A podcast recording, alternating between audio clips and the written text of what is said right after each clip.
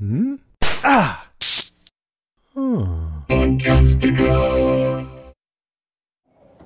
What?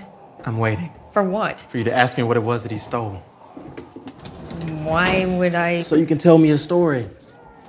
Related to yourself, something you did in your past, maybe? A lesson to impart. We're out here because we're trying, to, help, people. Yeah, I know. I saw the movie. Does it have anything to do with what happened to your brother? Jesus Christ. Are you serious? I lost a brother too. Wow, we're so alike. Two peas in a pod.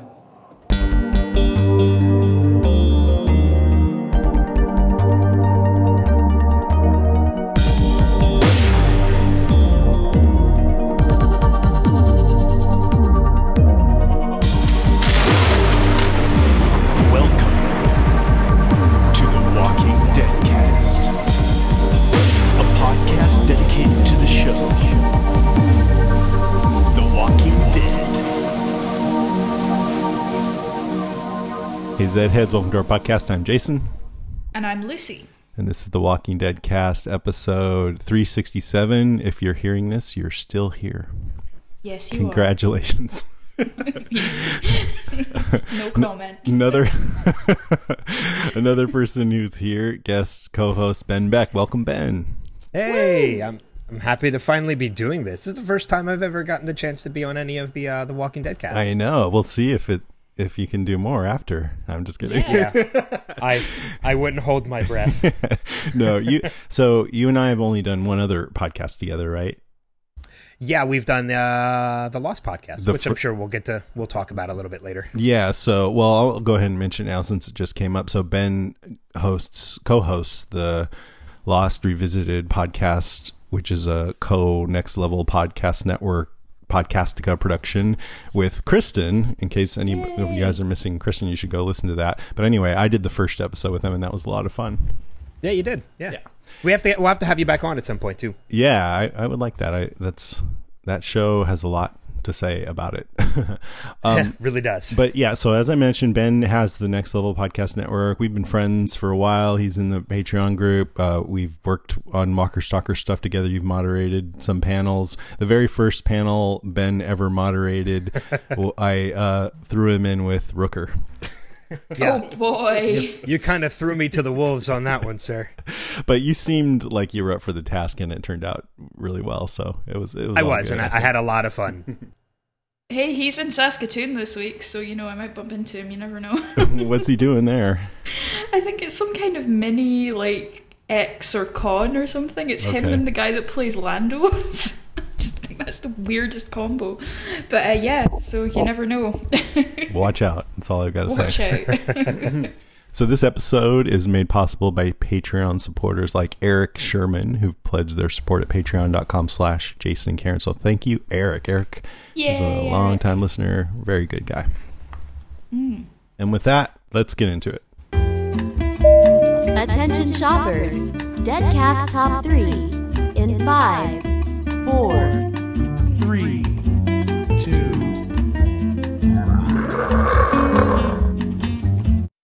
That's Melissa Hutchison, by the way, from the Walking Dead games from Telltale.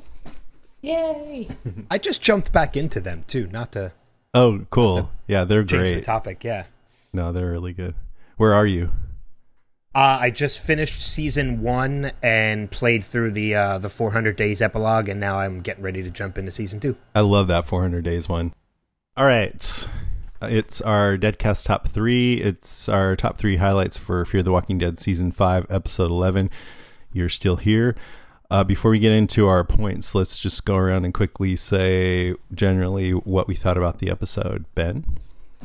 Um, you know, I, I've mentioned this to you before, and, and you too, Lucy, when we were kind of prepping for this, and I've I've talked about it on the Facebook page. I've been somebody who's in, been in the minority lately of someone who enjoys the season.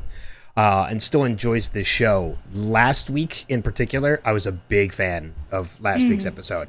I like that one too, actually. Yeah. Uh, you know, very reminiscent. It had a very Dawn of the Dead feel to it, a little bit. Yeah. uh, you know, being set in a shopping mall. This week, I don't think came across as strong as last week, but there were still some moments that uh, I still enjoyed there, and I'll get to talk about them a little bit in the top three. But yeah, there were there were definitely I think some strengths that came out of this episode, but there were still a few missteps in my opinion. So it, it was an average episode. I don't think it was the strongest of the season, but I don't think it was the weakest by far. Yeah, I can agree with pretty much all that. What about you, Lucy? Um, I think I'm with Ben. I'm not. I'm not as grumpy today as I was last week, so I'm probably being a bit more enthusiastic. Um, yeah, I think it was an okay episode. I mean, there were things I liked and things I didn't. It didn't thrill me in any way, but it wasn't the worst. What would be an adjective that's in between good and bad, that's right in the middle? Eh. Uh, Okay. so if we're not good cops or bad cops, we're just eh cops this week. kind of a- adequate. Adequate average? cops. adequate. I think ade- I think adequate's a good adjective for that. yeah. yeah, I pretty much felt felt the same. I mean, it it has a slight variation on a very common theme for Walking Dead, which is trying to come back from what you were and whether you mm. can or not. But I think it is a little different because it's more not about like necessarily coming back from the dark things you did, but more about just coming back from loss. You know, when you're depressed and you can't you can't recover who you were and yeah. trying to find that hope again, which is um, a nice sentiment. Yeah, Yeah. I think so. Yeah. I'd agree with that too. All right, let's get into our top three. Ben, what's your number three? Uh, my number three is kind of making a comparison a little bit to The Walking Dead rather than just the Fear the Walking Dead, and it might be one of the reasons why I'm actually, like I said, in the minority. Is and one of the things I think this episode really highlighted is this episode really focuses on the fact that Fear the Walking Dead has broken the mold when it comes to something that we we've kind of grown used to when it comes to Walking Dead and that's the the moral compass. The moral compass in Fear the Walking Dead or in Walking Dead, it became something that you never wanted to be or you never wanted to see anybody become because it meant your time was short lived in Yeah. that series, whether it be Dale, it be Glenn, or anybody else. If you became the short, the if you were becoming or Hor- Hershel mm-hmm. exactly. If you were becoming the moral compass on The Walking Dead, as a viewer, we didn't like it because it knew mm-hmm. your time was growing short. Fear the Walking Dead's kind of broken the mold this season with everybody leaving the tapes and wanting to help everybody in in the sense that everybody has kind of become a moral compass. They're no longer individual a mo- there's no longer an individual moral compass, it's now a group as a moral compass. Yeah. So I, I kind of feel like, again, using the term broken the mold, that's what I've really liked about that. And it was seeing and meeting Wes, um, you know, and his skepticism versus their optimism that really shined the light on that for me this episode. Yeah. It almost felt to me like Wes was like a refugee from The Walking Dead. Yeah. yeah. I, I could see that. Yeah. For sure. Now, um, I'm being a little bit. Uh, what does pedantic mean, Lucy? Picky about little yeah, details. I'm being pedantic, but um, I I think when you say moral compass, like a compass implies this is the sort of barometer by which the rest of morality is is measured, and, and uh, but typically, I guess when you use it in ter- in The Walking Dead, it meant who's the most moral person, right? And so, yeah, I guess you're right. Like they're all just moral. They're all they're all compassionate right now, and they're all trying to help people. So, yeah, yeah. Yeah, and the moral Yeah. compass is like the guide. Like Mm-hmm. Hershel, I think, is a really good example of that because he does it. They look to him.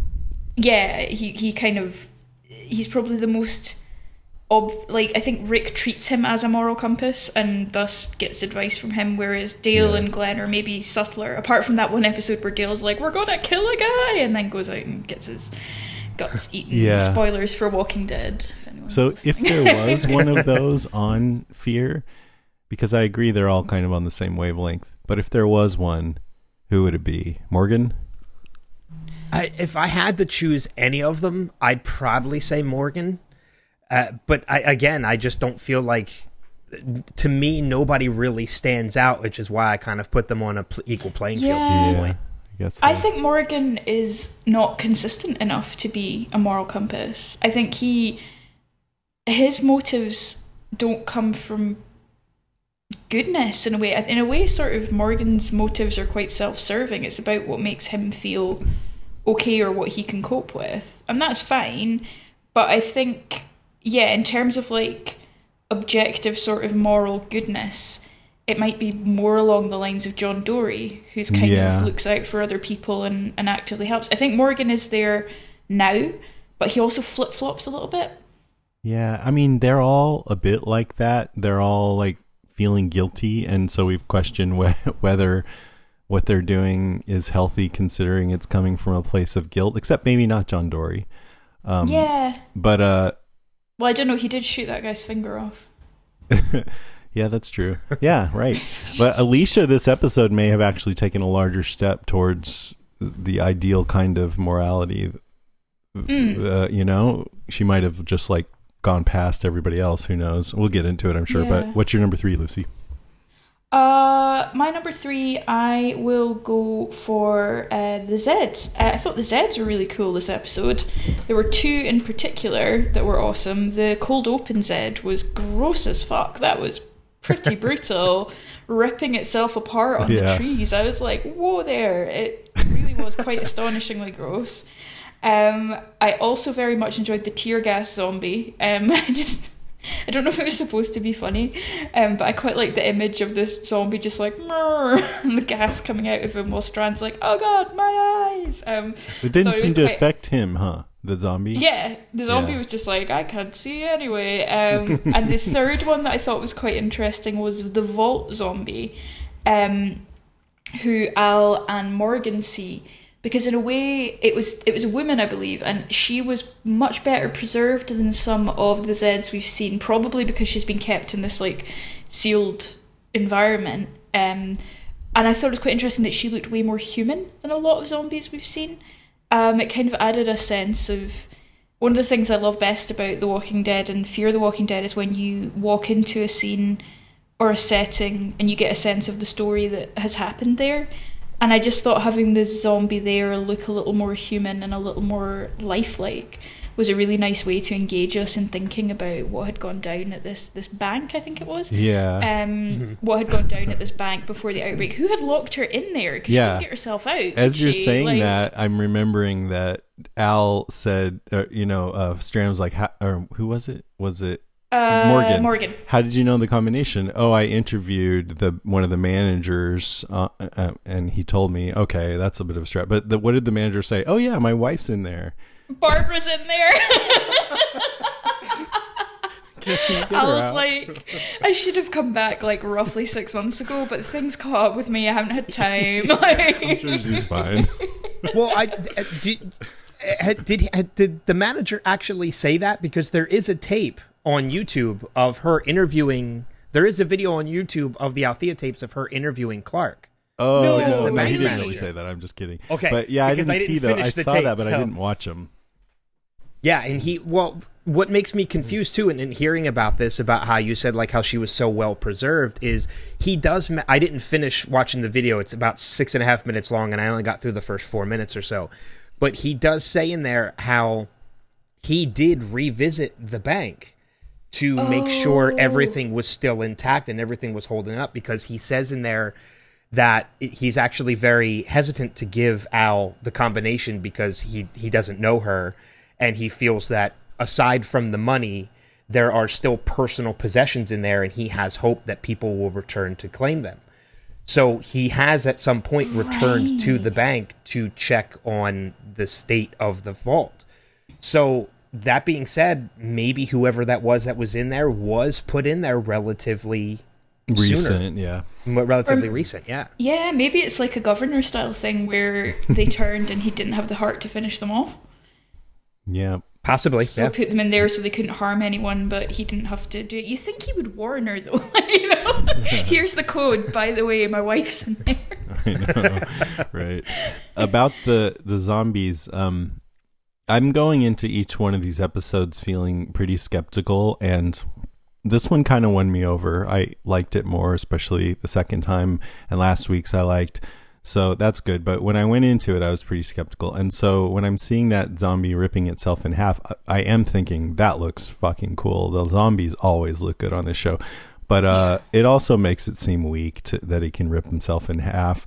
And then seeing all those zombies eating, I guess it was a cow It was like yeah, it was like some kind of animal. cow. And I was thinking, man, early on in this series, that would have been so exciting in a gross, you know, way, horrible way, uh, to see. But um, now I, I just, I probably shouldn't even say this, but I just feel like they're stretching this out for such a long time that the zombies aren't as exciting to me anymore. And that's me talking as as a zombie lover. You know, they're just old hat like trees or something.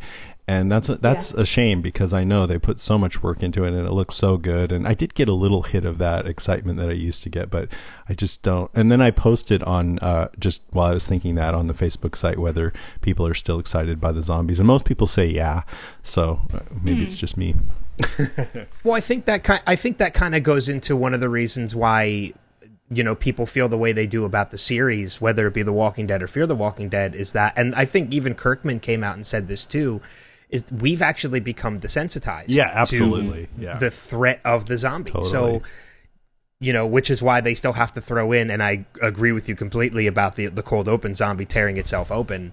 It- you know, we still do get some cool zombie kills Absolutely. every once in a while. The only thing I question though is if Strand could come up with the the gun head and the the zo- and stab the one zombie in the cold open and its head just comes ripping off with the force. A couple of bean bags couldn't like dent in a head enough to kill a zombie when they're at the police station. Yeah. Yeah.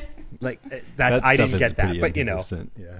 it, Oh, and it's a nit, it's a nitpick at this Yeah, point. yeah, but you're right. uh, so for my number three, I'll start positive. Uh, most of my stuff is positive, but it's just a few moments in this episode that I really liked. The part where Wes goes in to talk, what we think he's going in to talk to his brother, and it was right after a nice happy moment where Alicia says, "Thanks for reminding us why we do this," and hey, we'll unload your bike and we'll even leave you some gas, and it's like, ah, that's all nice. And then you hear yeah, yelling and guns firing. And I was like, oh, suddenly I perked up, right?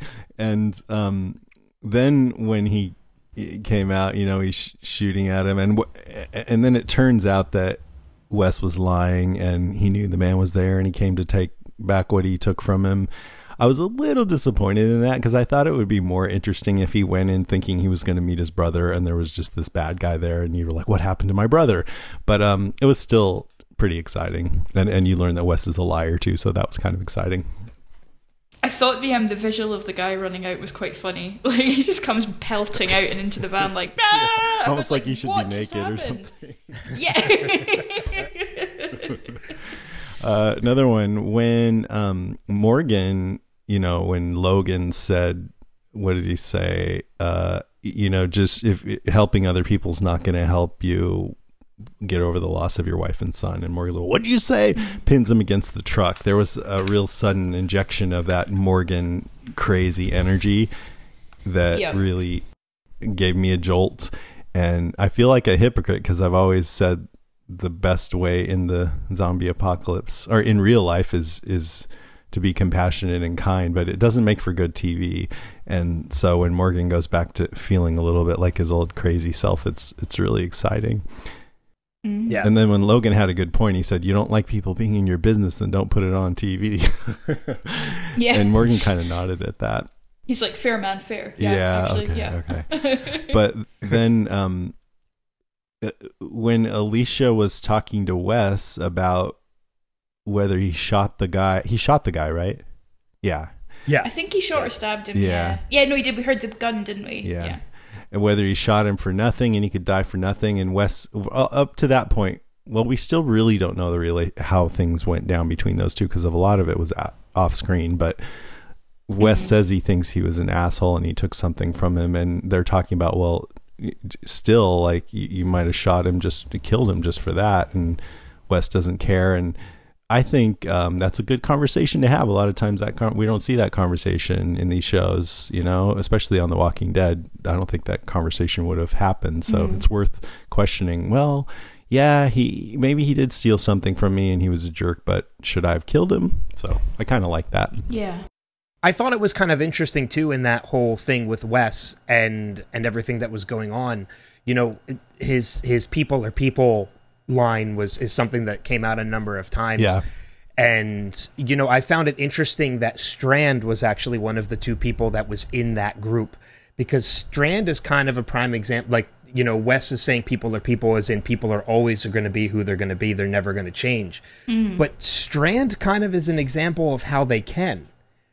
Uh, you know, if you Yeah. look at anybody from Yes. that group, because you know, Strand was somebody who, as a viewer, we we didn't really trust in the beginning. He's he's been a little deceitful at times too, mm-hmm. but now And ruthless he's at made a times. Exactly. And now he's made a complete 180. He's part of that group that he's just doing nothing. You know, like he's somebody who had to rebuild the trust of Daniel at one point because Daniel knew the kind of person that he was. Mm-hmm. Mm-hmm. And and now he's a prime example of how well people are people. That's not exactly true. They can change. I, I agree with that. Only I think when um, Wes says people are people, he he more means people suck. So fuck them. Okay. and All right. because he's saying at the end he says something like they're just gonna let they're just gonna disappoint you at some point which i thought was actually some pretty good writing because alicia is looking for something outside of herself and she's pinning all her hopes on whoever wrote this phrase on this tree if you're seeing this you're still here and she's telling the guy who wrote it, which I sort of suspected, but anyway, he goes, "Well, you might be disappointed in the end when you find him." And then at the very end, you know, it turns out, or he says, uh, "People will disappoint you uh, ultimately," and or whatever he said, and it ended up being him that disappointed her. So I thought that all kind of gelled together really well and was kind of poetic, and she got the ultimate lesson that she needed to kind of look inward, I guess. Yeah. Okay, ju- I'll just go through. th- I have a couple more really quick. When Wes said he was waiting for Alicia to ask him what the guy stole from him, remember that when he first told her that he took she, he took something. Yeah. I'm, um, he's like, "Oh, "Aren't you going to ask me what he stole, so you can tell me a story related to yourself, something you did in your past, maybe a lesson to impart?" I was totally picturing Lucy for some reason, picturing you like. because it was almost like Wes was making fun of the show. Oh, I, I mean, I, yeah, I thought it was interesting. I was like, oh, Wes has been watching too. Yes. and Alicia says, Does it have anything to do with your brother? I lost your brother too. And he goes, Wow, we're so alike. Two peas in a pod. I like that. That was great. but then, of course, they did end up connecting. Kind of ruined Yeah. the sarcasticness of it all. Um, I guess. Oh, uh, I'll just say one more. At the end, when um, they came upon the guy and it looks like he's dead, but it turns out he's just really hurt really bad, but they thought he was a zombie. I like that moment. It was framed really well That for one cool. thing. The camera pulled back and you see them on this lonely road amongst this, these tall, broad trees, and it's kind of misty. And uh, Wes Mm. goes, "Hey," and he slowly turns around. I just like that whole sequence. Yeah. Oh, that was really, really cool. I enjoyed that a lot. Did anybody else happen to find a little or feel a little bit of a Walking Dead nod in that whole scene at the police station? Uh, yes. There, there's one particular line too, and it's when Alicia asks Wes, "How many people have you killed, or have you killed?" Oh any?" yeah, you expect Yeah. her to say, "How many walkers? Why?" Uh, yeah. I, I mean, it's it's totally a Rick Grimes line, and it happens at a police station. That Yep. that's a complete. That's a little bit of a nod, if you ask yeah, me. like uh, intentional. There nod. was, I thought a visual nod as well. I don't know. I might be. I meant to go back and rewatch the scene, but I totally forgot to do it before we we went live. Um, it looked visually quite like one of the first scenes we see Nick in, in kind of an old church where people are squatting, and he, I think, is on a stage or in a hall that has something like a stage there. And I was just like, oh, this is kind of familiar. I wonder if that's a deliberate sort of visual nod to those first moments of the show way back in in the pilot when we still had Nick.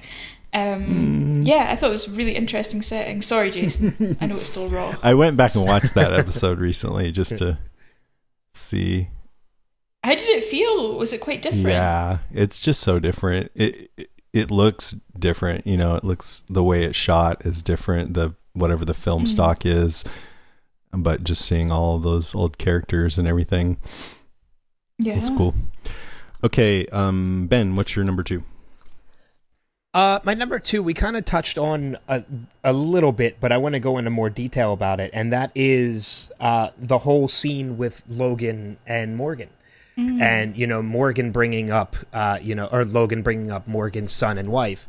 Uh, and I thought there was a little bit of an interesting contrast here in that Logan and his people are trying to get information out of Morgan about the oil field so they can get fuel. But in a sense, in a funny way of thinking about it, Althea and you know leaving these tapes out there has kind of already given them fuel in a different form. Mm. You know, he, they've basically given them everything. They've opened up themselves. You know, they've cut open a vein in these tapes, and now these guys have everything that they need to be able to intimidate and. I guess kind of motivate them in some way to get what they want. They know other weaknesses. Exactly. So they they might not have given them gas, but they've certainly given them fuel by leaving these tapes for everything. Ooh, clever. I like that. you know, because when you look at Logan and his men, and you kind of compare them to to you know antagonists we've gotten in the past, whether it be no uh, you know Negan or the Governor, uh, you know, they're a little bit different. I don't find them as intimidating because even in the scene where Morgan has the staff up to Logan's neck, you know, there's genuine fear in Logan's face. Mm-hmm. Even with the guns pointed at Morgan. I mean, somebody who's confident in his men would not have been fearful in that moment. I don't hmm. believe so.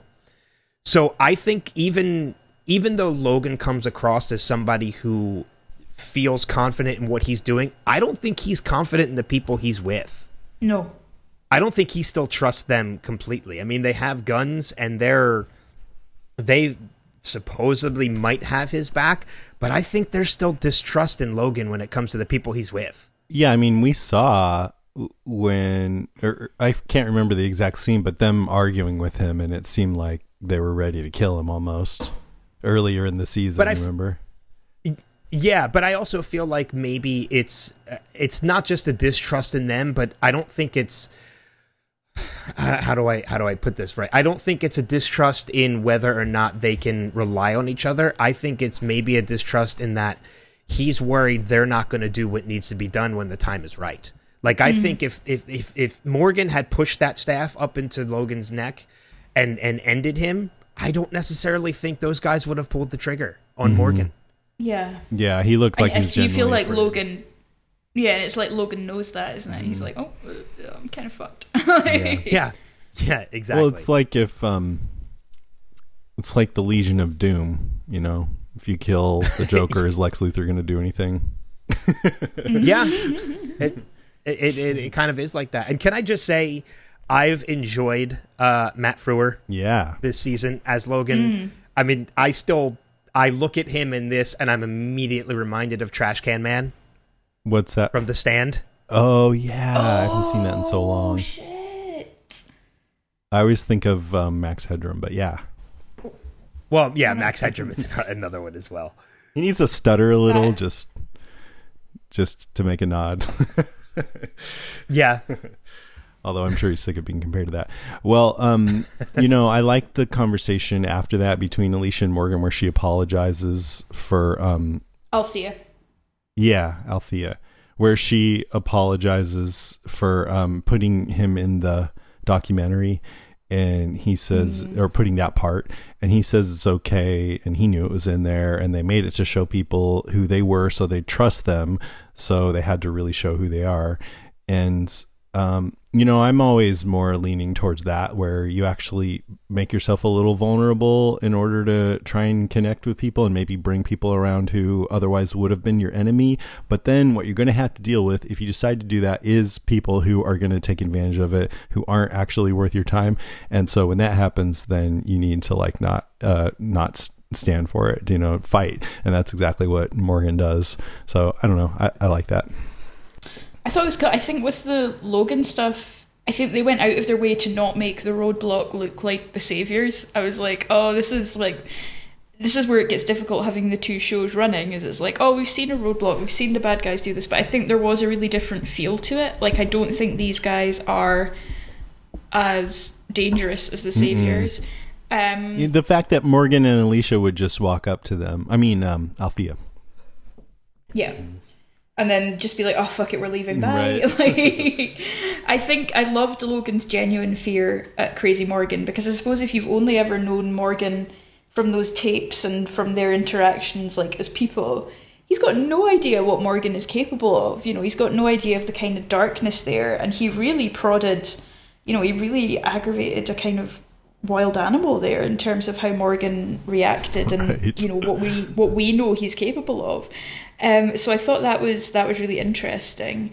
Um, the one thing that is pissing me off about the Logan thing, and it actually applies a little bit to to Wes's storyline in this, and I think I'm using this term right. It's the use of MacGuffins. So like things that they don't tell us what they are, but they drive the plot and then they turn out to be kind of pointless anyway. And the thing with Logan that's really annoying me is this. He doesn't. Ju- why can't he just want fuel because he needs fuel? Why do we then have to be like, it's bigger than you know? And I'm like, oh my god. Can we not just be like, I just want the fuel because we've got four cars and it's getting unfair that we're having to only drive three of them because Susan doesn't like driving the truck and blah blah blah. Why does it have to be like there's this big thing that you don't even know about? And I'm just like, oh, anyway. So that kind of I find that a little bit aggravating because I know it's trying to keep people hooked. And I know that like a lot of television and a lot of storytelling is based on these things. But Logan's one just kind of annoys me a little bit because his motivations are so unclear.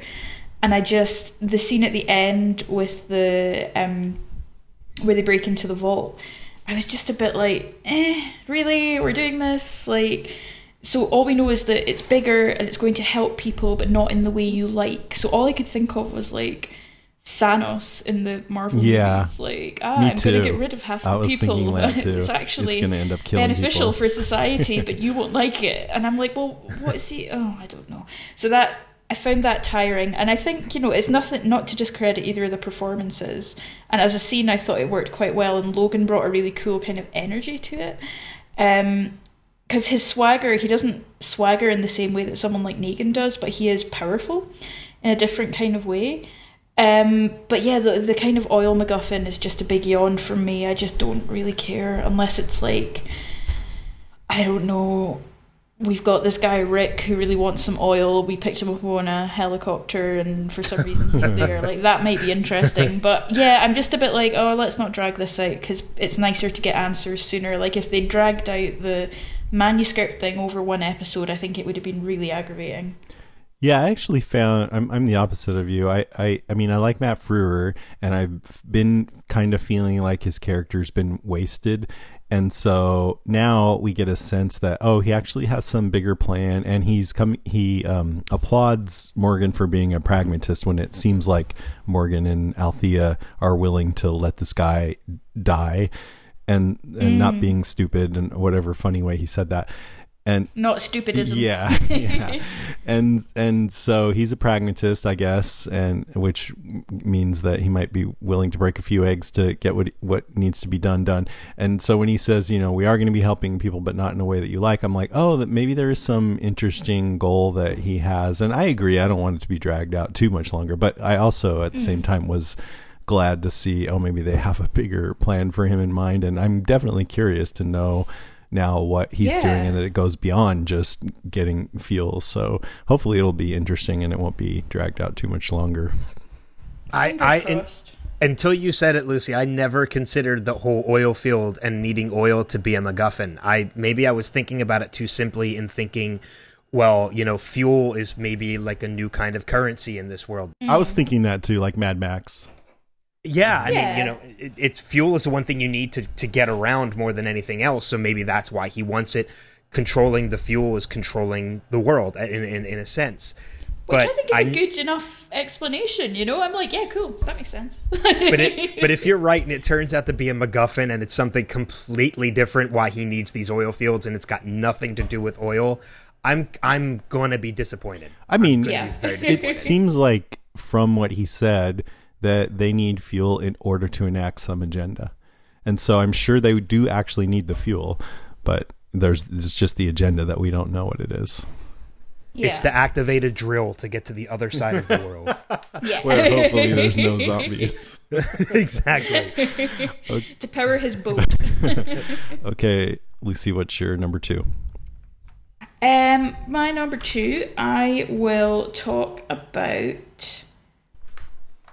I didn't like Alicia as much in this episode. Um, I think it's good that she got back to her kind of normal ways by the end. Um, I think they they made it kind of believable in terms of I think she basically has a PTSD flashback when she goes to kill her first Zed after her kind of abstinence from killing them. Um, but I just I couldn't buy at the start that she would just be standing around waiting for Strand to come and rescue her or to come and kill things for her. I just feel like wouldn't instinct kick in before then? Do you know what I mean? I just mm-hmm. I don't know. It's hard to I- I mean, believe to- that she would suddenly not. But we have.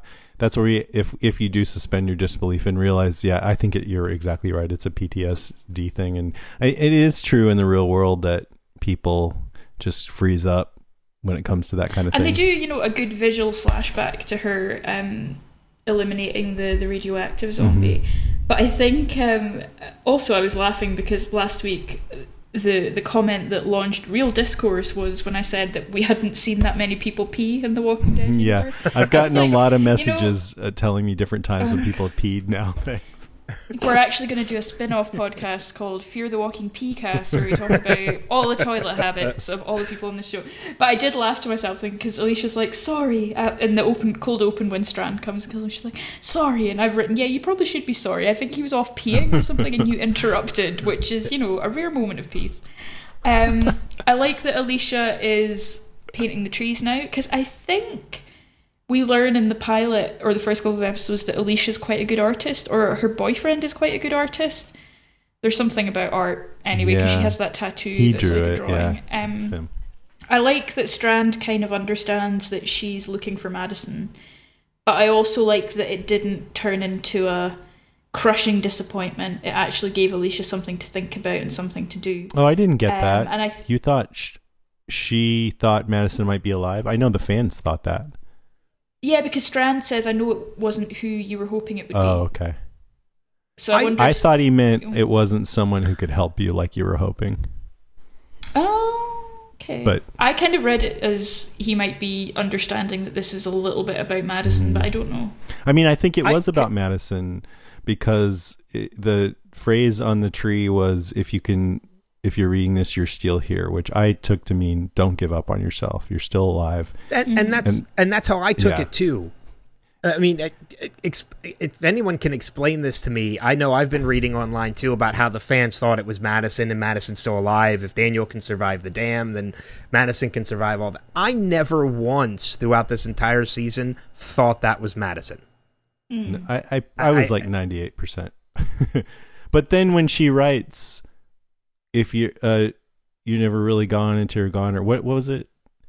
And no one's gone till they're gone. that that's exactly what Madison said to her and a few other people in the episode where she died and that's one reason why fans think that she might still be alive because we didn't see her die and she said no one's gone until they're gone but i still i think it could be read to mean that you know she she was reminded of her mother when she saw that. So she wanted to find somebody who might think like her mom. And then in the end when she realized that she needed to find the resources inside she wrote something that her mom had said to her but had by that time i think internalized it. I don't know. Mm. Just sort of theorizing. I thought it was interesting. I mm. thought it was a cute moment between Alicia and Strand. He seemed to be enabling her to do some stuff that she needed to do.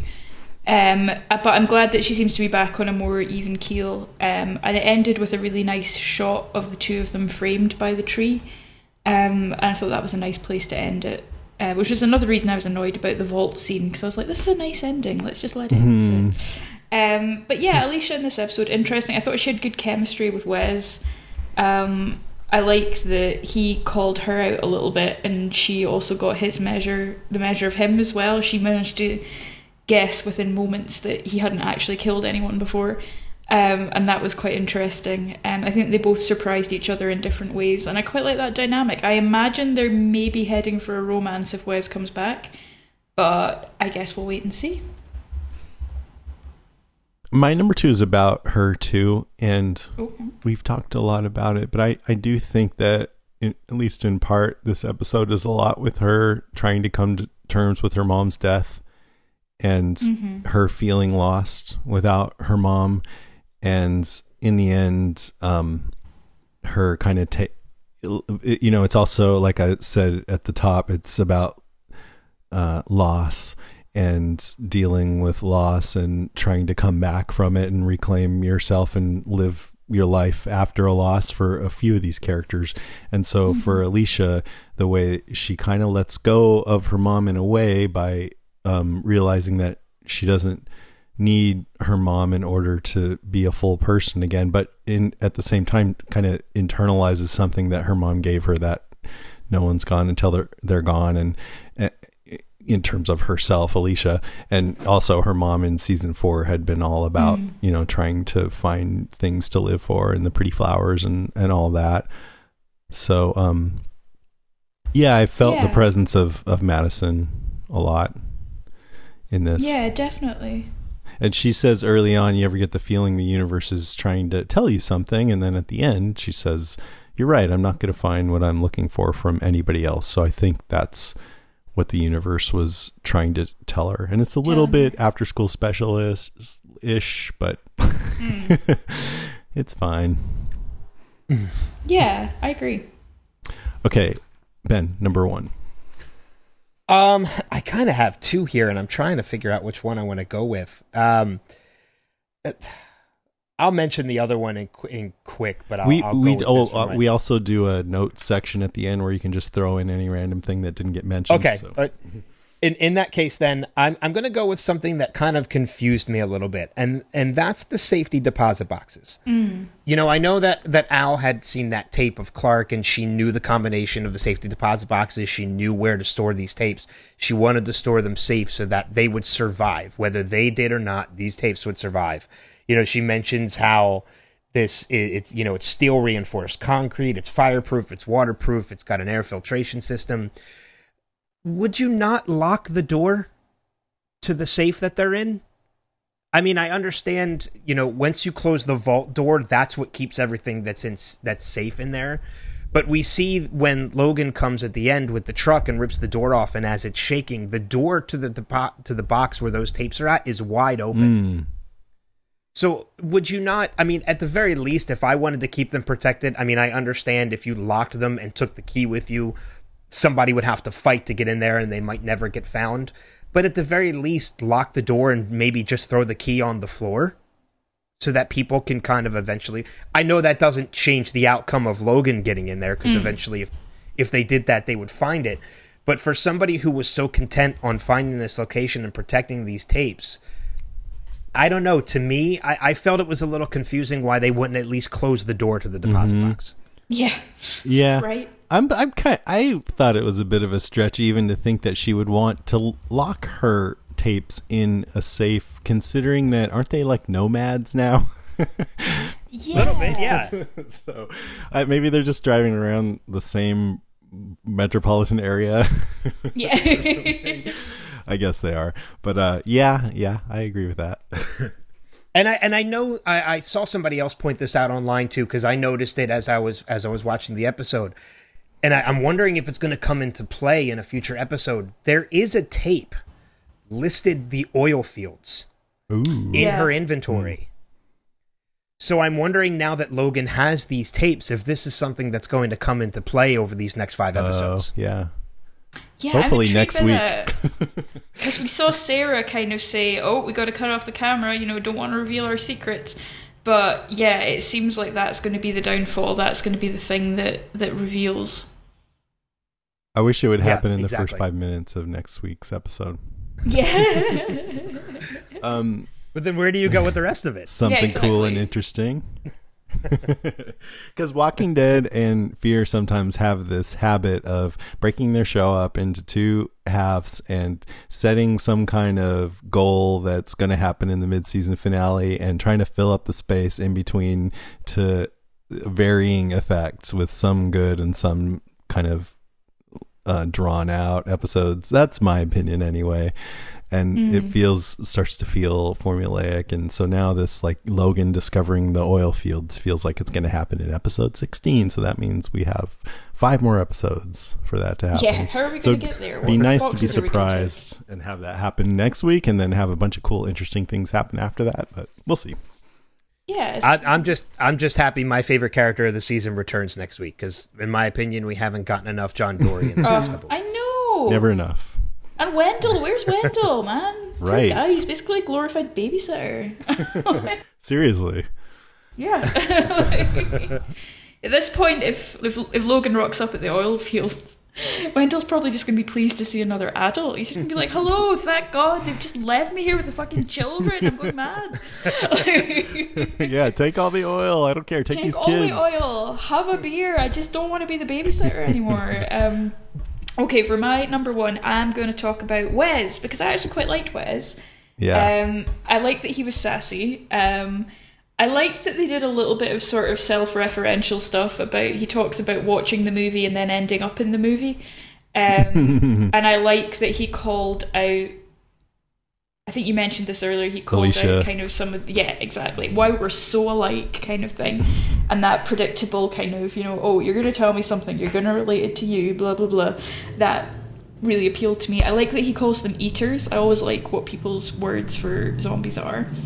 I thought about how weird it was that, you know, they're essentially going to meet these people, and I think it ties into what you were saying, Ben, about ammunition. Um, they're meeting these people who know quite a lot of intimate stuff about them because of those videos.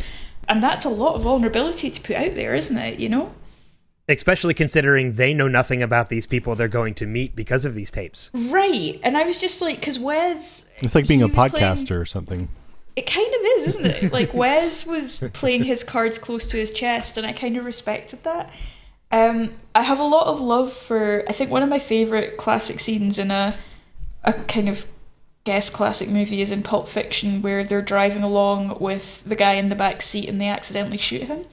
Uh, spoilers for Pulp Fiction, but if you've not seen it, it came out like 24 years ago. So wait What what, does that have to do with this um, there was a scene where Wes was sitting in the back seat, sort of asking Strand and Alicia questions, and it just really reminded me of that. Um, it's this kind of antagonist or sort of someone commenting on the situation or asking annoying questions when you actually just want to kind of get out and do stuff.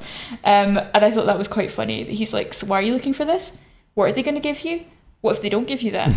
They're just paintings. That's how they're painted." And I was like, "Yeah, I like this." Um, he's handy with a gun, which I thought was interesting because we haven't actually seen, aside from John Dorie, we haven't actually seen that many kind of shooting um, kills this season. It tends to be more hand to hand combat. I liked very much the way in which the tree writer thing was revealed, and I like that he kind of was saying something I think about the role of art in the world now. Um, one of my favourite post apocalyptic zombie books is Station 11 by Emily St. John Mandel, who's a Canadian author. And it talks, it, its whole focus is about a troupe of actors who travel the kind of post apocalyptic wasteland and perform for people. And I just was thinking about Wes doing these trees and writing his book, and I'm like, you know, who's he doing those for? Um, and the way that he's quite, he shies away from taking responsibility for things, but he's interested to know how people respond to them. I thought that was quite interesting. I think he almost doesn't hate himself, but is annoyed at himself for still believing in that kind of thing. Um, and for still kind of putting faith in art and emotion in that sense. Um, the whole murder he wrote thing was bizarre. Um, I really liked the Walker fake out that we spoke about. I, I feel like it escalated quickly. I mean, like, couldn't they just share the book? Like, this is the thing. I'm like, I hope other stuff had happened because otherwise, I am terrified Yeah. to go to the library because, like, you know, people are going to fuck you up. Well, I couldn't figure out like who was the bad guy because the guy he says the guy was an asshole. All we know is he went in the house early on and, and you hear shooting and the guy comes running out and then he shoots him and he says he stole something from him. But when the guy later on says, "Oh, you wrote that." So he didn't at that point even know that he wrote it, which then made me wonder, "Oh, well, was Wes the antagonist the whole time?" You know? That's the thing. That's why I was like, what what just happened? Like your one good Amazon review, you've just killed them. Like, Mm-hmm. yeah, yeah, that was such an interesting moment. Oh, this is really good, and I'm like, oh, maybe Yeah. you should write for the show.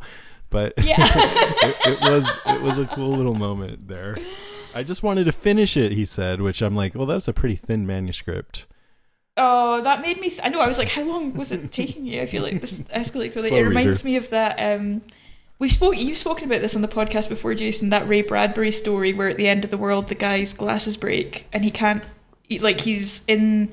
He loves Yeah, he reading, loves to and he's read in a and, yeah. library, and his glasses break, and you know he can never finish the books. And I was like, well, guess this guy can't either for a much stupider reason. but hey ho. But then I thought it was so stupid when Wes get left the manuscript with him and said he died for it, he can keep it. Maybe you guys can turn my mind around on this, but the whole episode he's been trying to kill this guy to get it, and then Yeah. he doesn't even keep it at the end. What the fuck? Well, my main objection is he didn't die for it. You killed him for it. There's a difference. And, and for no reason. That really makes it for no reason. yeah. And maybe it was me reading the the situation differently than everybody else. I mean, because you're right. I did find it a little confusing when he said, you know, he died for it, he can keep it. When the whole time it seemed that was what he wanted. He wanted to get that manuscript back, and uh, you know, because even when he thought the guy walking away was a zombie, he's and he says, you know, to to Strand that you know I'm going to get it back, and he's going to finish what he started. But when it comes to actually killing him, is it just me or did it I, I took it more as self-defense like this guy was choking him Yeah. out he really he didn't really have much of a choice because strand and alicia in my opinion made no effort to get to him to stop it Literally none. They were Yeah, just but- like, oh. the thing is, um, you know, we don't know what happened between them before. What we do know is the guy didn't even know, if you can take what he said at face value, that Wes wrote the manuscript. So that sort of calls into question everything that happened before for me. And so, what if Wes was, you know, just going in, what do you do with my, or I don't know, just like being trying to kill him right off the bat? Then, if you see the guy who tried to kill you a few days ago running towards you, then you're Yeah. gonna and who shot you by the way then maybe you might want to Yeah. choke him yeah I think they didn't. Yeah, I'm totally with you, Ben, because when I rewatched it, I was like, maybe it was self defense. Like, maybe that's what comes in, but it just didn't feel like the stakes were. I don't know, but I mean, yeah, it was, wasn't it? He was choking him. what do you I mean he shot like- him But why is nobody saying just like, I would like my manuscript back? I would like to finish your manuscript. Okay, like it's just yeah but so what stupid. but he wasn't saying that so wouldn't it make sense No. if a guy who shot you was cu- then coming after you might you not want to put him out of commission Yeah, I think it makes sense. It's just it makes sense in the sense that it's a totally bizarre situation. yeah it is yeah, it's it's yeah, strange. Um you know, yeah. Yeah like i said i just i just found it funny that alicia and strand made absolutely no effort to break that up Yeah. and then alicia and then alicia was shocked when she saw that wes killed him Yeah. like well you didn't make any effort Yeah. to stop it Oh my god, Wes, you killed him for a buck. And I'm like, well, you didn't care two seconds ago. Yeah, but um, I hope, I think Wes will come back, surely. They seem to so? go quite a way to establish him. Um, and yeah, I look forward to seeing what what happens with that. because i think he was impacted by alicia Yeah, I think so. He, he does say that thing at the end, you know, you made me care. and and he's crying when he sees his words on the tree Yeah. And that's what I was going to say too. When he see that moment when he sees the words on the tree, I think that I think that really does speak that maybe he's he's been influenced by everything that mm-hmm. happened. Yeah.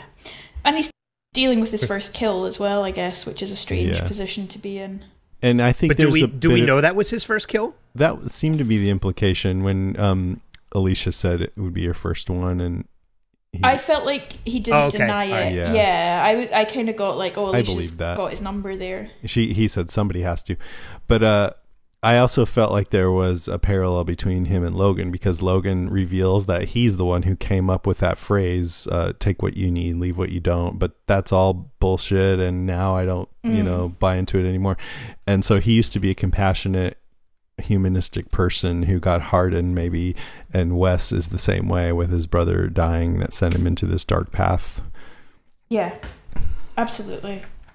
So my number one is also Wes. We've pretty much talked it out, so I think I will just read the last page of Wes's manuscript, which I froze I the was screen. hoping so- you'd have I, done that. I was like, I was too because that I screenshotted it because that when I was debating between what was going to be my number one, that was the Oh. other one. Oh, well, go ahead. No, no, go for it. It's Okay. It says uh, night fell. They huddled around the fire. Colin grew weary. It had been a long couple of days. Looking at these who remained, he smiled. The human race would survive amongst these small groups scattered over the world. He picked up the journal that started it all, and with the last remaining ink in the pen, wrote on the cover, If you are reading this, it means you are still here. The end. Which sounds like he's writing about the zombie apocalypse. yeah. It, just a little it actually yeah. sounds a little bit like he's writing about Fear the Walking Dead. yeah, and then there was it? this drug addict in church named Rick. named Rick. You know, yeah. I mean, you, you talk about like survival amongst these small groups of scattered that are scattered all over the world. It does. It sounds like whatever this manuscript is, he probably started it after this had started, after the Yeah. apocalypse started. Definitely. You'd hope. Yeah.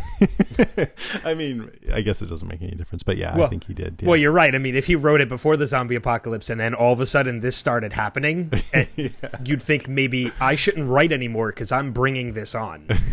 Yeah. yeah, or at least don't end it there. Ma- Write Yeah. some like, oh, and then a rainbow came down and angels descended and everyone was Everything happy I forever. write is becoming real. Like, Okay, notes. So, any other random things, Ben, that you didn't get to say? Um, we talked. You mentioned, you know, where Wendell has been, and this is just something. This isn't exactly pertaining to this episode, but it's something pertaining to the series and one of the actors. I I I loved seeing Daryl Mitchell introduced because I'm a huge fan of Galaxy Quest. Like, love Galaxy Quest. And it wasn't until he was introduced into Fear the Walking Dead that I found out he had that tragic accident that really left him paralyzed. So he did. you, you know, because I thought like, wow, what are they, why are they putting his character in a wheelchair? And then when I actually looked into it, he's really paralyzed. And mm-hmm. I have so much more respect and love for him as an actor because he's a huge activist for putting more disabled people on the screen ever since that happened. Absolutely. So Quite right. Um, but other than that, the only other note I have is, uh, you know, when we talked about the walkers and how we've become desensitized to it, and comparing Logan as a villain and his people, and how we, we, you know, you mentioned how Morgan and Althea kind of just walked away from him after they did the threat to him. Uh, I feel like the name of the show should go from Fear the Walking Dead to We Tolerate the Walking Dead. Yeah. Coexisting with The Walking Dead. They're fine. yeah. But other than that, I don't really have anything else for the episode. Good. Lucy? Um, I got a couple. I quite liked Blind Strand. I thought that was like a bad night out when you're like, no, I'm so wasted. I don't know what's happening. I can't. I Ah. can't. Um, I realised that something that really gives me the squicks that they do in this show a lot is um, when Zeds are clawing at a window and their fingertips start to bleed. Oh, that just really makes me feel quite unwell. I was like, that's a kind of good because it's so you you know no human would do that, so it's this nice kind of Yeah. surreal. Or they tear Um, themselves in half, but yeah. or they tear themselves in half. Um, I think I liked Al and Morgan as a combo. Um, they're both a bit awkward, but with each other somehow not. Um, Yeah, and last week we didn't know where Al was, but apparently she was on a run and also going to store her tapes. And he somehow knew where she was. I thought it was a bit lame that Morgan and Al had to dig the grave. I was like, come on, guys, like, that's not fair.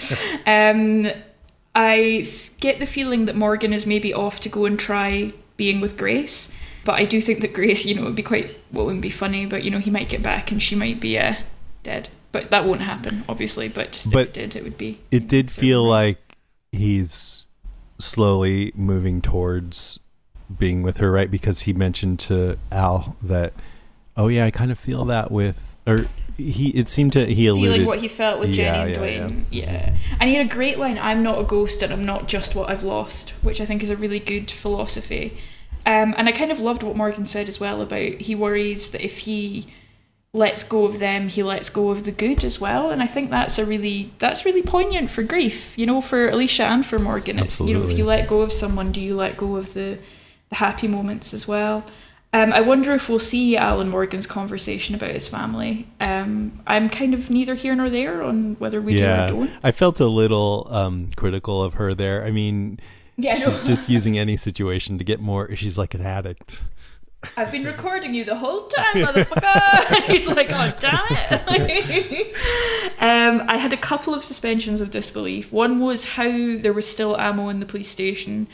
The other was the art installation outside the police station, but I'm willing to believe that that's Wes. You know, they had like the scarecrow people. Um, it was a very brief shot. I didn't even notice.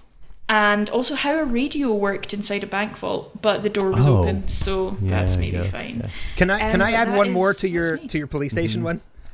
oh yeah, the door is always open. Like- Well, well, I mean, with the police station, if Wes could very easily go out the side door to distract the zombies away, why couldn't they just escape out the side door and not use any ammo in that situation at all? Excellent question. Like, why waste the ammo taking about taking out all those Zeds when you could have just, especially with Strand having the tear gas in his eyes, why That can't is you all just escape out the back? Let me go around and I'll help you from the other like- side. That is Meanwhile, ridiculous. Alicia's like left a bit, right a bit, left a bit. No, there's more. Oh no! Oh damn so it! Sorry, right. Strand. It's That's it's like it's like I need to get a I, I need to get a tool out of the shed. So, but I, but it's locked. So let me use this shovel to break the lock so I can get inside. yeah. When you're with the holding a shovel. shovel, yeah, like Yep. Oh, that that was it for me. That was my Okay. uh, my chat. We've talked most most of mine out. One thing I thought it was pretty cool and interesting to have them go inside a bank vault where we would all love to get into, and there's just money laying everywhere, but it's totally useless.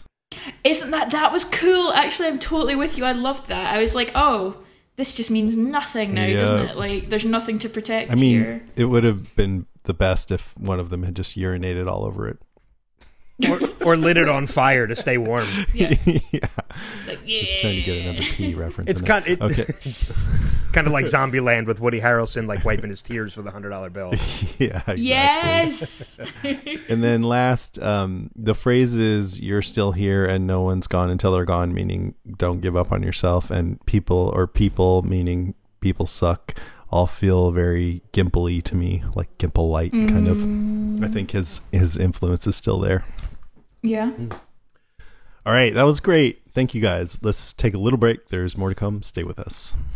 If you invest your tuppence wisely in the bank, safe and sound, soon that tuppence safely invested in the bank will come compound. And you'll achieve that sense of conquest as your affluence expands in the hands of the directors who invest as propriety demands. May I, sir? Obvious threat to untold numbers of citizens. The people it kills get up and kill. Are they slow moving, Chief? Yeah, they're dead. They're all messed up. This is a Walking Dead cast news update.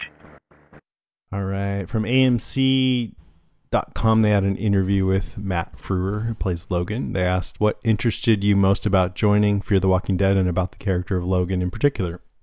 he says it's a great show that's beautifully written and beautifully acted. It asks important questions, specifically about what happens to your humanity in a post apocalyptic world. These guys are amazing. The crew, the cast, they're making full on feature films every eight days. It's a universe we're living in and that we're firmly planted in. It's just terrific. Logan is clearly a survivor who lives by a different code. I recognized early on and also through a couple of chats with Ian and Andrew that there's a really interesting gray area there. I love to play that. I liked hearing him say that because I also like that, you know. I don't like mustache twirling villains. I like the gray area ones. Yeah. That's good. Uh, he, they ask, as the show's new foe, did you have any thoughts early on about how to approach him? He says, Logan isn't a conventional villain. He's morally ambiguous, but what he says makes a lot of practical sense. The factory is his, and it's his stuff. As far as playing the character goes, I saw an opportunity to play someone who's unsettling for the audience. The audience may question how they feel about him and whether they like him or not. It's an ambiguity that makes you a little nervous to be around. I was really excited to play that. I, I admire that. I like the actors who like to play the characters that not everyone's gonna like, you know, versus the Yeah. ones who just want to play like the heroes. So that's I cool. think sometimes they find it fun, you know, just to kind of break that yeah. character. yeah. Yeah, absolutely. And then last, they say in episode 511, we learned that it was Logan who came up with the take what you need, leave what you don't tagline. What might Logan's new mantra be? He says, I think the bumper sticker that he might have on his low gas guzzling Toyota Corolla might be, it's better to be effective than good. So there, that's his character card. If um, he ever says that, I won't be surprised. It's better to be effective than good. And there was a question in this interview that I thought was pretty spoilery. His answer about what he's up to, it was more than we've ever gotten from the show. And so I'm not going to read it just for that reason, but I will put the link to the interview in the show notes for people who want to to read that because there's a I'm intrigued. questions in there. Yeah. Next, from Forbes, uh, they mentioned that The Walking Dead is serving as something of a feeder program for the Marvel Cinematic Universe, as we're now up to five major cast members who've had roles as heroes or villains. So far, we have Michael Rooker, who played Merle, and he's Yondu mm-hmm. in Guardians of the Galaxy. Danai Gurira, Michonne, she's Okoye in Black Panther and Avengers. Ross Marquand, who's Aaron, he plays Red Skull in Avengers. Jon Bernthal, who's Shane, plays Frank Castle in, in The Punisher, the lead character. And now we have a new one. Do you guys know who it is? Uh, it's Lauren Ridloff. Yes. Oh, I didn't know this one. Yeah, so she's Connie, and uh, she's going. She was on stage at the big D23 convention this weekend as one of the Eternals, with the cast, full Oh. cast finally revealed. It also stars Angelina Jolie, Salma Hayek, and Kit Harington and And Richard Harington. Madden. Yeah, Richard Madden too, so both from Game of Thrones, the Stark brothers and leading the film is Gemma Chan. It's being directed by Chloe Zhao, who's the MCU's first female Asian lead and director. And Ridloff is playing e- Eternal Makari, who's been changed dramatically from the comics. The speed obsessed, flash like Makari was a man, so that's a big difference. And it's been confirmed that yes, Makari will also be deaf, as Ridloff is deaf. Yet another first for Marvel. That's pretty cool. Yeah. That's really, really great. Yeah, that's really great. I'm I'm excited. I, this movie is so so mysterious to me because it sounds like such a horrible idea for a movie, but uh, with the Marvel doing it, I'm like, I bet you they'll make it great. So I'm Hey. really intrigued. Everybody was. eh, Nobody really knew a Guardians of the Galaxy movie would work either. Exactly. And look at how monstrous and My favorite. Yep, exactly. Yeah. Yep, totally. Yeah, that's that movie is more than any of the other ones. Why I'm totally open minded to anything they want to try. I anytime Marvel announces anything, I'm completely on board. I have full trust in what they do. I don't even question What's your it. favorite? Oh man, you. I know that's hard. Well, if what comes to gonna- mind though? If we're going to exclude, see, I have to go with Endgame. But if we're going to exclude Yeah. that and go with just the individuals, oh, Guardians is up there. But man, I'm a huge Black Panther fan. I think Black Panther's fana- is fantastic. It's great. My two are Guardians and Thor Ragnarok. Although that makes me Ragnarok is some seem like I only want like the funny ones, and that's not true because Endgame is definitely up there. But those are my two favorites. Endgame's my number one. Like that's the one I still I still cry over. I still get chills. It's like that's my number one. It's so really good. Lucy, Uh, Ragnarok and Winter Soldier. Uh, that's a great one too. Very yeah, I like. good. I really, really like the the style of Winter Soldier, and it's just it does a lot of things really well. So Yeah. to me, those are the two strongest ones. Yeah, and and the first Captain America, I was like, yeah, it was all right. So Yeah, Winter. Soldier was so good compared compared to that. Oh, I it's just it's just a really good film. Like it's just you know it's not even like a good Marvel film. It's just a, a good right, film Yeah. generally, which is what you so- want. exactly. So that those to me are those are probably the two I would watch again and again. Not to get off topic for too long, but what are you guys looking forward to the most out of everything they've announced? Doctor Strange. Oh, yep. Just looking at that. because it's Doctor called the Strange is going to be, multiverse and it's going to be madness and- straight up horror. Yeah, the horror part and the multiverse part. I like both of those. But I'm also intrigued by the what if um, So am I. series. And they announced She Hulk recently. If they do that right, I think it'll be great. Did you did you see the feedback that that's getting on Instagram of all these like fanboys saying, "Why do we have to make everything female?" like idiots, idiots. She Hulk is an actual thing. They're not Yeah, created by Me-tooing the Stan Hulk. Lee. Yes, they're not me tooing the Hulk. It's an actual comic book. Like, but no, I, other than what if, I think uh, Falcon and Winter Soldier is the other one I really want to see too. WandaVision It is all, another one. Yeah. it all sounds pretty interesting. I just realized I forgot to mention uh, Spider-Man: Far From Home, which is another one that I really love of the Marvel films. Oh, Well, now you just reminded me that I'm totally heartbroken that Spider-Man is now separate from the MCU well, because of that's all these. that's not permanent.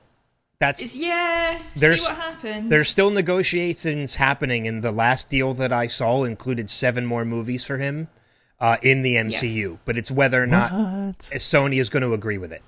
Yeah, Yeah. I I'm I hope so. I'll just say that. And All right. Marvel Marvel dropped from fifty to fifty percent to thirty percent. No way. Okay, good, good. That's good. Okay, uh, one more. This one is about a Walking Dead actor getting another job in another series. So this may telegraph his or her character's exit from the show. So in other words, it's potentially spoilery. So if you don't want to hear that, you should go to the next segment now. But you guys have no choice. You have to hear it. so uh, variety.com reports that dun, dun, dun, christian serratos is in negotiations to star in the upcoming netflix series based on the life of tejano music star selena quintanilla in the upcom in the coming of age story following selena as her dreams come true and all the heart-wrenching and life-changing choices she and her family have to make as they navigate success family and music so uh, you know who knows i mean she could do something like that in the off season but this may telegraph her leaving the, the show don't know i'd like to see her in something else A reprieve. Interesting. Yeah. Okay. I think that'd be good. I think I I don't know. I mean, I like her character, but um I haven't seen her in anything else, so maybe she would even want to, you know, do Yeah. something different. Well, the thing and the Yeah. thing and the thing about them too is, you know, a, a lot of times there's a lot of these actors that I'm being introduced to for the first time that I I want to see them do things other than Walking Dead simply so that I'm not typecasting them in my own head. Mm-hmm. Uh, you know, Michael Cudlitz I had seen in other stuff before Walking Yeah. Dead, but but Josh McDermitt, I, you know, I see him as nothing but Eugene. So Yeah. You know, while I don't want to see Eugene written off The Walking Dead just yet, I would like to see Josh pop up in something else simply so that I, that's not all I see him as. Right. Yeah. And Exactly. it, it's just fun to see, and I can't wait to see what Andrew Lincoln does. He's in this movie with Naomi Watts, and I'm totally down to watch it. Yeah, it's gonna be so interesting. Yeah, but I did I did notice. Did you either one of you ever seen this movie called um, was it Human Traffic? Yeah, No. Oh no. it was about uh, ecstasy use among all these young Brits back in early 2000s and they're all going to raves and stuff and I watched that because I went to a couple raves myself and it was it was really fun to watch and I went back and saw that Andrew Lincoln played this jaded raver who was just talking about the way that things used to be and how much better it was and I had no clue that was him but it was so fun to go back and watch that scene and see him That's so that funny. Well, I don't know about anybody else, but uh, the whole time that Andrew Lincoln was in The Walking Dead, I'm still bummed that we never got any scene of him holding up cue cards. Yeah, I know, right? I never even saw that movie until like six months ago. Oh, really? But that is the big thing that he's known for, for sure, other than Walking Dead. It's Love Actually, yeah. yeah. Yeah, that would have been good. okay, that's it for the news. Let's move on to listener moans, groans, and grunts. Uh, Sarah Larkham says, I liked this episode more than last week's episode. I just want Dave Erickson back to the show. Mm. Daphne Backman says, I liked some parts of the episode, but I wish the season would have been 10 good episodes instead of having 16 with so much filler. Well, so far we've had 11.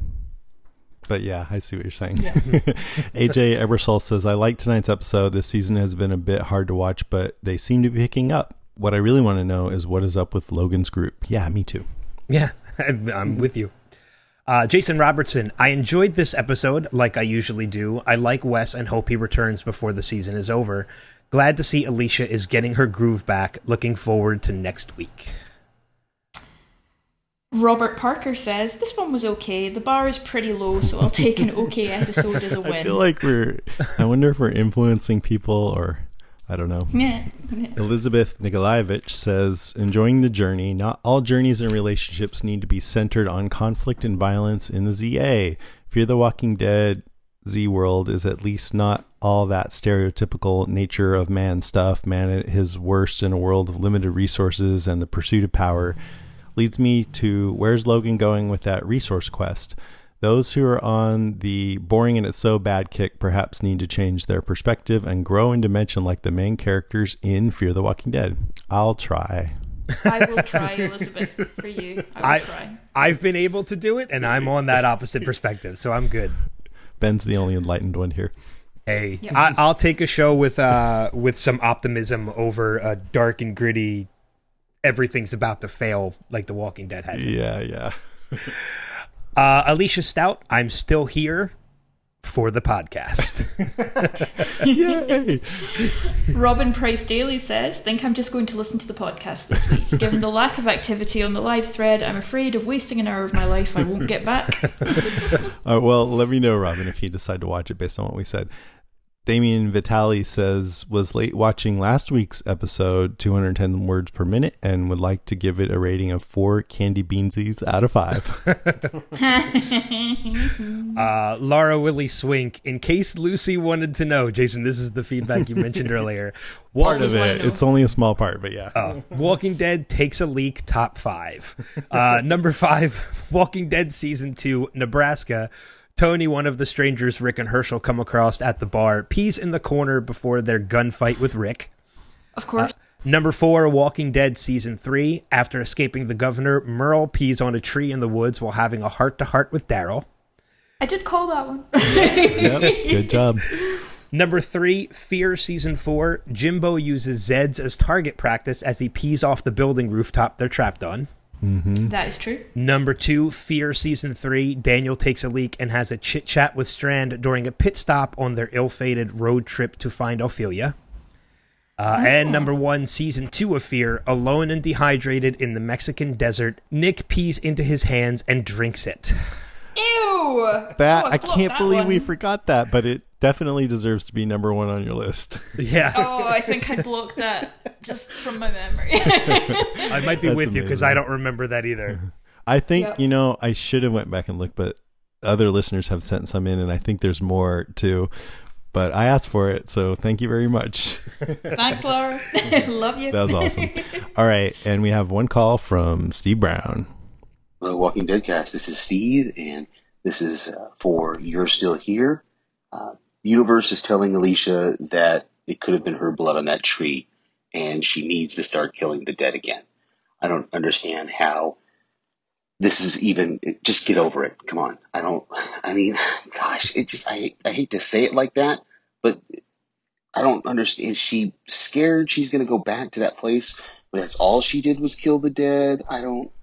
Uh, anyway, and uh, I can't believe that last week I misunderstood. I thought when Morgan said Al was out there alone that he meant Alicia, but he meant Althea. So that was a little weird, um, or a little bad on my part, I guess.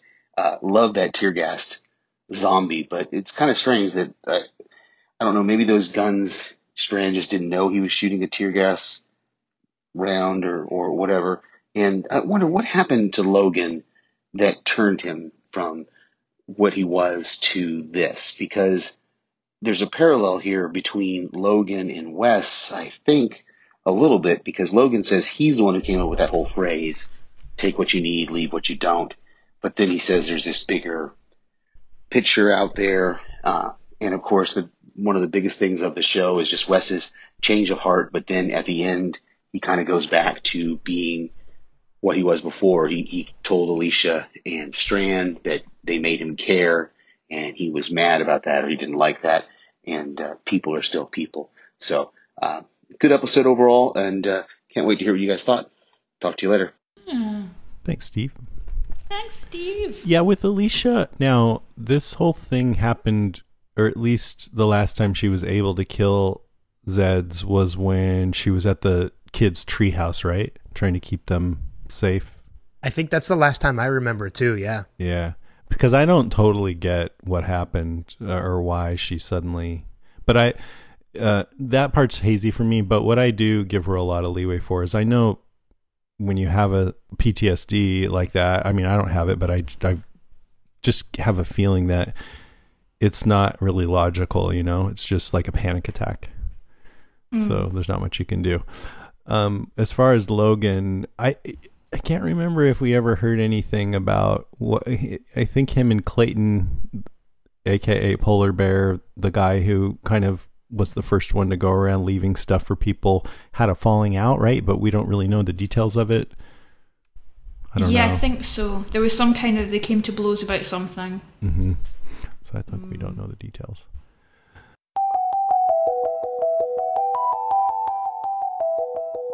All right, that is our show, episode 367. Thank you guys for listening. Those of you who are still here, thank you. and uh, Ben, thanks for coming on. That was really fun. I'm glad. Yeah, you ab- came on. absolute- Yeah. Come back absolutely. again sometime. Well, I don't know. You you've got me. Uh, you've got me guess second guessing it now. Not What? really. It's, I don't no, get I. it. it- you said that you know I might not want to come back on after when we talked about. Never mind. Edit Oh, this out. Edit, edit. not not editing it. It's cute. so if you uh, guys want to call us, and you can reach us as always at 650-485-DEAD. That's 650-485-3323. I dare one of you guys to leave us a voicemail for next week. You can email us at brains at podcastica.com. You can find us on the web at facebook.com slash deadcast. And be sure to check out our other shows at podcastica.com. And Ben, what what's the big thing that you're like most happy happiest about or that you want more people to know about that's going on over at Next Level? Well, I mean, for certain, the, the Lost podcast, the you know that we talked about at the top of the podcast, that's been getting Kristen. a- yeah, with Kristen, that's been getting a lot of good listenership. Uh, we definitely re- we've been getting a lot of great feedback every week now as well. So we encourage people to listen to that, even if you. I mean, it's been cool because we've gotten a couple messages and emails of people who were on that boat that felt the writers didn't know where they were going and, you know, didn't like the ending. And as they've been rewatching along with us and hearing us kind of analyze the episodes, they've kind of been changing their minds a little bit. That's Uh, which uh, you know, so if you're on the if you were on the fence or you were in that group of people and you're looking for a place, we're a, we're a spoiler full podcast. It's not spoiler free at all. Uh, so, you know, so we talk about things, and I feel like when you're analyzing the show, comparing it, and you need to change or you want to try and change people's minds, that's how you have to approach it, because otherwise people are going to go into it blind. I mean, that's the most interesting way to do a rewatch, in my opinion, is with the knowledge of everything that followed to see, you know, how things uh, originated and just looking at all the connective tissue and all that kind of thing. Yeah, and I think that's kind of what's changing people's minds a little bit, or at least making them believe, okay, maybe they did have a little bit of a plan. So, but yeah, uh, next level, the next level network.com is the website where all the, the podcasts can be found, including the Lost Podcast and all the other great podcasts that we have over there.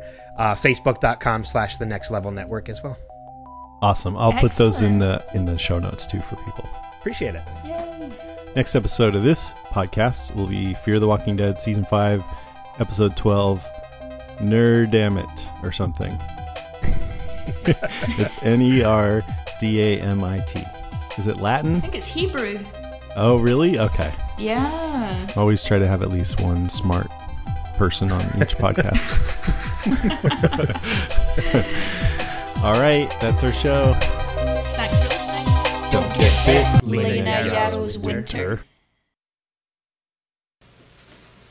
You're still here? It's over. Go home.